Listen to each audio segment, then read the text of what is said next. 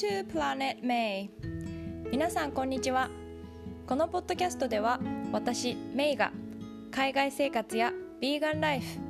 バイリンガル教育、読書を通して学んだことをシリコンバレーからお届けしています。皆さん今日はどんな一日をお過ごしでしょうか。えー、カリフォルニアの山火事がまだ続いていまして、私はえー、最近ちょっと気持ちが沈んでいましたあのー、私のね教え子も残念ながら、えー、夜中のいちじに起こされて、えー、とお家の方と一緒に避難したですとか、あと同僚も、あのー、緊急避難警告が出るかもしれないからオンライン授業の時間をね交換してくれないっていう風に連絡してきたりですとか、あの身近な人がそういう状態なので、あのあまり心が落ち着かない状態です。であの日本の、ね、記事とか読んでても、このコロナってコロナうつっていうのがあの言葉もあるみたいで、こうやっぱ気持ちがね沈んだりとか、この先どうなるんだろうって不安に思ったりとかしている人が多いみたいなんですね。でその記事によると、やっぱり規則正しい生活をしてきちんと寝てきちんと運動しておいしいご飯を食べてっていう生活をすることでそういうことは防げるっていうふうに書いてあったんですけれども、あのちょうどアメリカのニュースでもですね、えー、っとアメリカの若者じゅうはっさいからにじゅうよんさいの、えー、人たちのよにんにひとりはこのコロナの状況になってからあの自殺を考えたことがあるっていうふうにあの答えていて、そういう、ね、データもあるぐらいやっぱり国とか問わずこ の, あの状態っていうのは家にでいなきゃいけないとかっていうのは、うん、結構辛い状態だなっていうふうに思っています。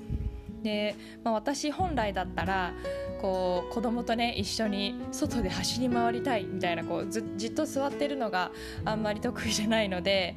あのー、本当は散歩に行ったりとかハイキングに行ったりとかしたいんですけれども、今もまだこう外は本当に煙くって家の中にいた方があの安全なので、えーっとまあ、そういう日々がね続いているので、ちょっとなんかこう心身ともに、うん、疲れるなって思ってたんですけれども、まあ、今日はちょっとそんなタイミングなので、せっかくなのであのー家で家の中でできるこのリラックス方法とか癒しの時間の過ごし方についてお話ししたいなと思います。えー、私はおしゃべりすることも大好きなので、週末はあのー、シンガポール時代の友達とか日本に住んでる友達とかいろんな国に住んでる友達とオンラインでお話しするんですけれども、えー、今日は一人でできることっていうことなのでみっつお話ししようと思います。えー、ひとつめは、えー、ハーブティーを飲むことです。私の夫はドイツ人なんですけれども、初めてドイツに一緒に行った時にハーブティーがお店にすっごくたくさん並んでいて、しかも全部こうオーガニックでとてもあの良心的な価格で売られていたのに驚いたんですけれども、あのその後にこうドイツの人たちは体調不良の時に病院に行く前にハーブティーを飲むっていう話を聞いたんですね。で例えば喉が痛い時にはセージティーを飲むとか、お腹が痛くなったらカモミールティーを飲むとか、こういろんな状況に合わせてすごくハーブをね身近に、えー、生活に取り入れていて、で私はなんかこう薬とかであのすぐになんだろう強いものをこう自然じゃないものを体に入れるよりも、そうやって自分の体の力と自然の力をちょっと借りて治すっていうのはとても素敵だなと思ったので、それからあのうちではドイツに行くたびにハーブティーをたくさん買ってきたりですとか、あとアメリカでもよくハーブティーを買っているんですけれども、特に最近気に入ってるのはあのハイビスカスティーで、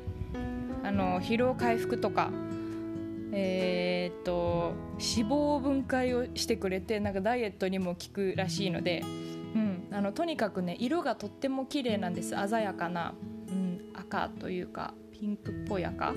で、あの酸味もあって夏にぴったりなので、もし興味がある方はあのぜひぜひ飲んでみてください。でふたつめは、えー、瞑想です。私最初はなんかこうメディテーションとかっていうのは結構抵抗があって、なんかあのなんだろうなじーっと座ってなんか呼吸をしているってそれ 何, 何の意味があるんだろうとか思ってたんですけど、実際になんかこうヨガのクラスとかで瞑想の時間とかがあってこう取り入れてみたらすごくこう頭がねすっきりして、あと夜の寝つきが本当に良くなったんですよ。もともとすぐ寝られるんですけど、なんかこう深く寝られるっていうか朝まで起きなくって朝もすごくすっきりしてるっていう日が瞑想して続いたので、それから取り入れています。まああの人間の脳の中にはいちにち平均ろくまんこぐらいのこう考えとか、まあ、情報が入ってきたりとかするみたいなんですね。特に今はその エスエヌエス とかあとニュースとかいろいろこう媒体がある中でいろんなニュースがいろんな情報が頭に入ってくるので、こう瞑想は心の掃除っていうふうにも言われてるんですけど、なんかこう自分のなんだろう呼吸とかに合わせて頭に何も考えない状態を意識的に作ることでなんかこう、うん、気持ちとかもリセットできるっていうのですごくあのおすすめです。ただ私はあのあんまり長い時間はできないので本当にやってもじゅっぷんぐらいごふんじゅっぷんぐらいなんですけれども、一応毎朝あと寝る前もたまにやるようにしています。であの私は音楽がないとなんかこう瞑想のスイッチを入れられないので、あのインサイトタイマーっていうアプリ、これは無料のアプリなんですけどを使って、えー、やっています。これはあのいろんな例えば波の音とか、えー、ジャングルの中の音とか、まあ、その鳥の、えー、と鳴き声が入ってたりですとか、あとはうんとメディテーションなんかこう言葉でなんかあなたはこういうふうになんだろうなこんな力がありますよみたいなことを言っている声が入っている音ですとか、あの、まあ、いろんなね、えーと、気分に合わせて音をあの選んでかけながらできるのであのすごくおすすめです。で今日初めて、えーとまあ、瞑想についてのことを調べていたらサウンドメディテーションっていうのを見つけたんですけど、日本語では音浴っていうみたいで 音, 音を浴びるって書いて音浴っていうみたいなんですけど、これはまあ横たわってとにかくその時に流れてる音なんかあの大きいなんて言うんですかね、えーとベルみたいなの鳴らして鐘、鐘を鳴らしてあのそういう音にとにかく集中して音でこう自分の嫌な気持ちとかを洗い流すみたいなあのそういうふうに書かれていて、まあ、新しいこうトレンドみたいなあのなんですけど、実際になんかこう YouTube でもそのサウンドメディテーションの音とかがあって聞いてみた、まあ、試しに聞いてみたらなんかすごく良かったんですよね。落ち着くっていうか、まあ、それを聞きながら別になんだろ